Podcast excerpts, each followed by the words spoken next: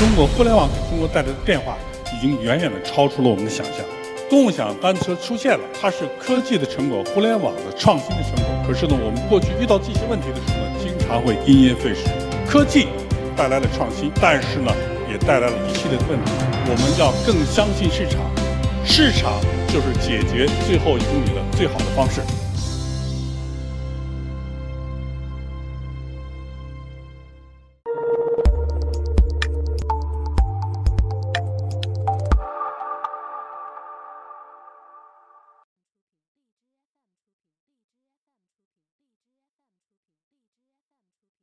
感谢主办方的邀请，能到这个会上，呃，介绍一下我们研究共享与创新的一个基本思路。我们在智慧城市上，呃，也有非常多的研究，而且建立了很好的平台。那么去年的年底呢，我在巴塞罗那参加智慧城市大会，全球智慧城市大会，都在讲到中国的智慧城市是基于互联网、基于创新、基于人工智能。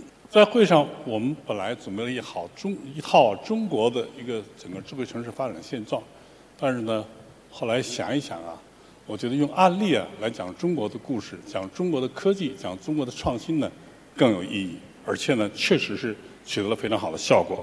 所以今天呢，我就讲一下共享单车和智慧城市。我们呢知道呢，中国是自行车大国，这是已经有了悠久的历史，但是现在呢。中国这个自行车呢，呃，曾经有一段时间呢被汽车所取代了。那么我们可以看到呢，这个数字啊，中国的汽车的发展状况，每年的销量两千八百多万。那么汽车呢，带来了环境污染，带来了交通拥堵，已经成为了严重的城市病。同时呢，我们中国的城市化发展呢，到现在已经五十七点三五，有将近七点八个亿，接近八个亿的人呢在城市生活。互联网呢带来的变化呢，就是我们现在中国的互联网用户啊七点三亿，几乎相当于我们城镇的居民。呃，手机手机用户呢是十四点九六亿，手机网民呢七个亿。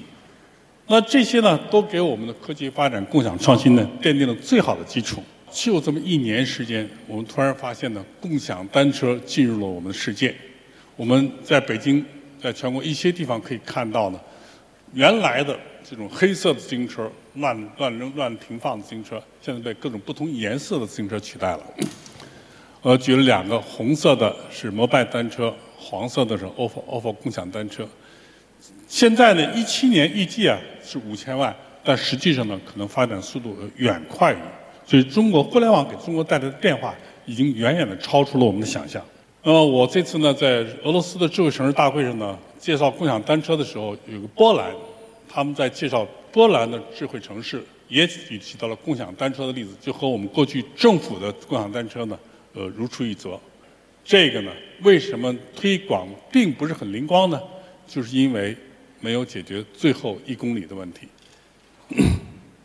因为我们知道呢，离共享单车距家里呢还有一定的距离。那么智能共享单车的优点，可能在座人很多都都使用过。所以它呢，我们可以总结一下，最重要的就是解决了最后一公里。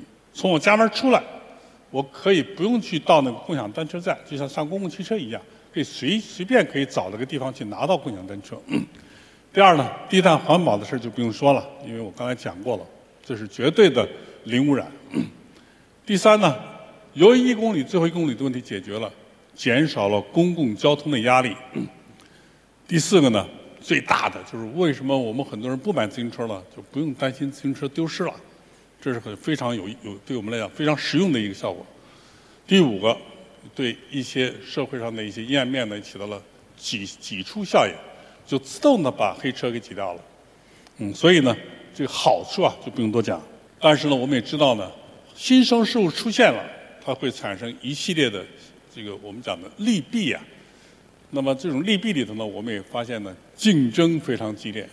竞争激烈呢，我们看，我们举个例子，开始我们也知道，共享单车的起因呢，虽然它带来了服务，但是它也是利用金融的效应。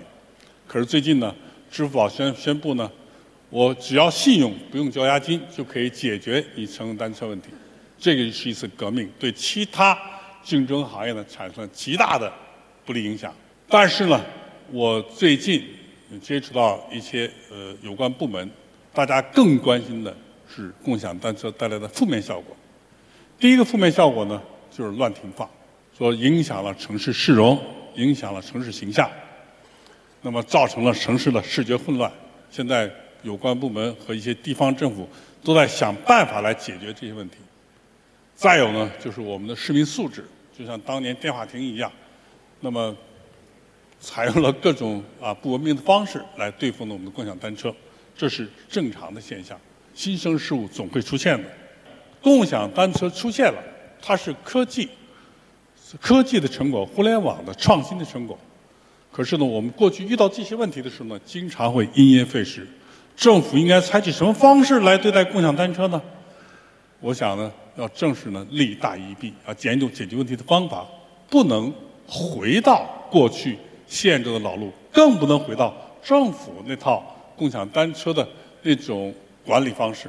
就和当年我们滴滴打车，我们的出租车的共享，就产生了同样的效果。是不是有一些禁止和限制的做法出现？还好，目前没有看到。现在政府有关方面在研究怎么来治理共享单车的问题，还是要通过市场，要通过科技。共享单车带来那么多的好处，它低碳，减少了政府很多环境方面的支出。又解决了政府治安管理中黑车的问题，又解决了市民的方便问题。为什么政府不能出钱去解决共享单车的一系列问题呢？是不是可以政府来回收？当然了，也可以通过 PPP 的方式来购买。第二呢，是不是呢？鼓励呀企业参与共享单车的停放问题，而这个停放呢，是不是可以发挥企业的作用，发挥市场的作用？美化一下停放空间，制定自动停放空间等等等等，也可以发挥居民的参与共参与作用。第三呢，可以推动呢更多的技术创新。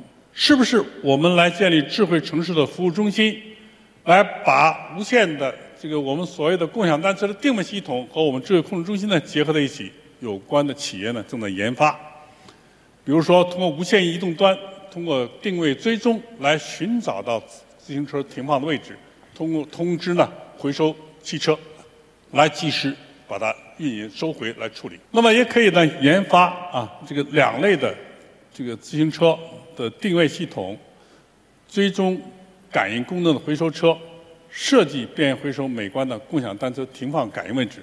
但是千万不能去搞什么固定的什么电子控制区，这样呢，呃回到过去政府那种传统的老路上去。我们还可以呢。通过发挥公共参与的作用，这又是一个体制上的变化，也是我们想不到的。